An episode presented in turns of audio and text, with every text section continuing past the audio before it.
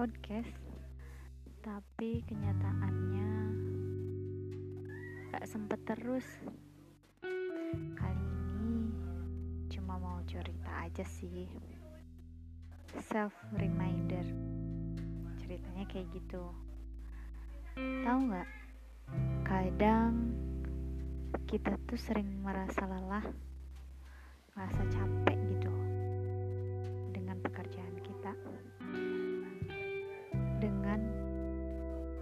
banyaknya pekerjaan yang menumpuk.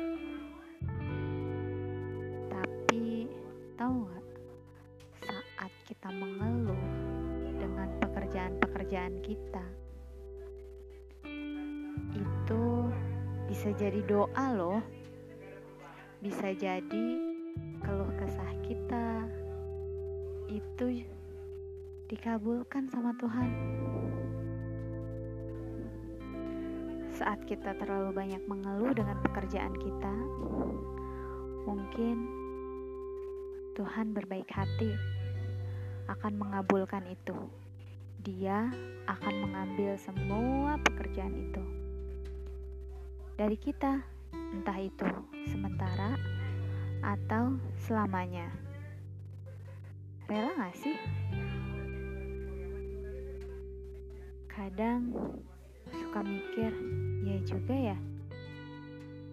Saat kita mengeluh, mungkin Tuhan tahu, oh, kalau kamu memang merasa beban itu terlalu berat buat kamu, oke? Okay?